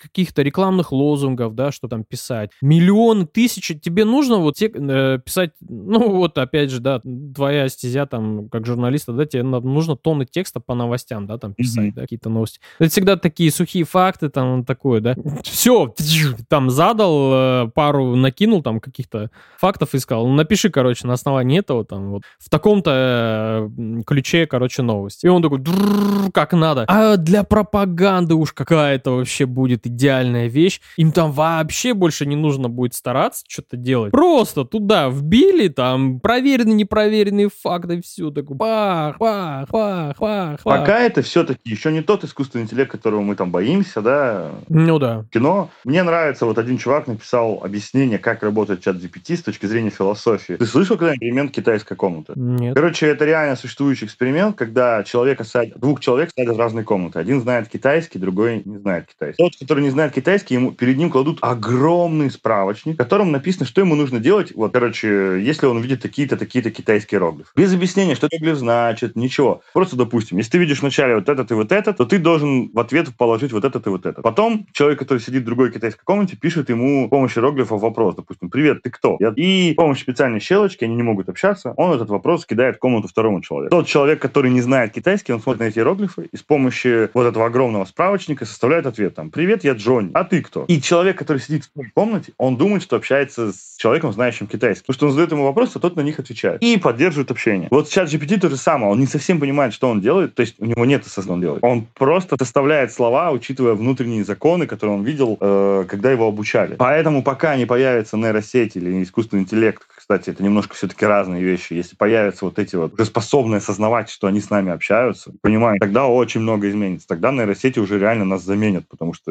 мы уже будем не нужны. Они будут думать. Я вижу... Это был сороковой выпуск подкаста Hardblaster. Спасибо, что дослушали его до конца. Подписывайтесь на подкаст Hardblaster в самых удобных для вас подкаст-платформах. Он есть практически везде. Также не забывайте подписываться на наш YouTube-канал. Там просто такая небольшая, как будто бы видеоверсия. Ну, если удобно слушать там, то подписывайтесь и там.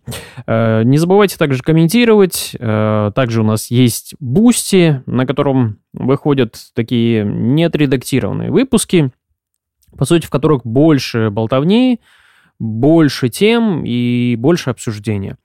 Если вам нравится, как мы обсуждаем какие-то темы, то там этого намного больше. Ну и плюс э, символическая мелочь э, для поддержания подкаста. В общем, играйте хорошие игры, не унывайте и всего вам самого лучшего.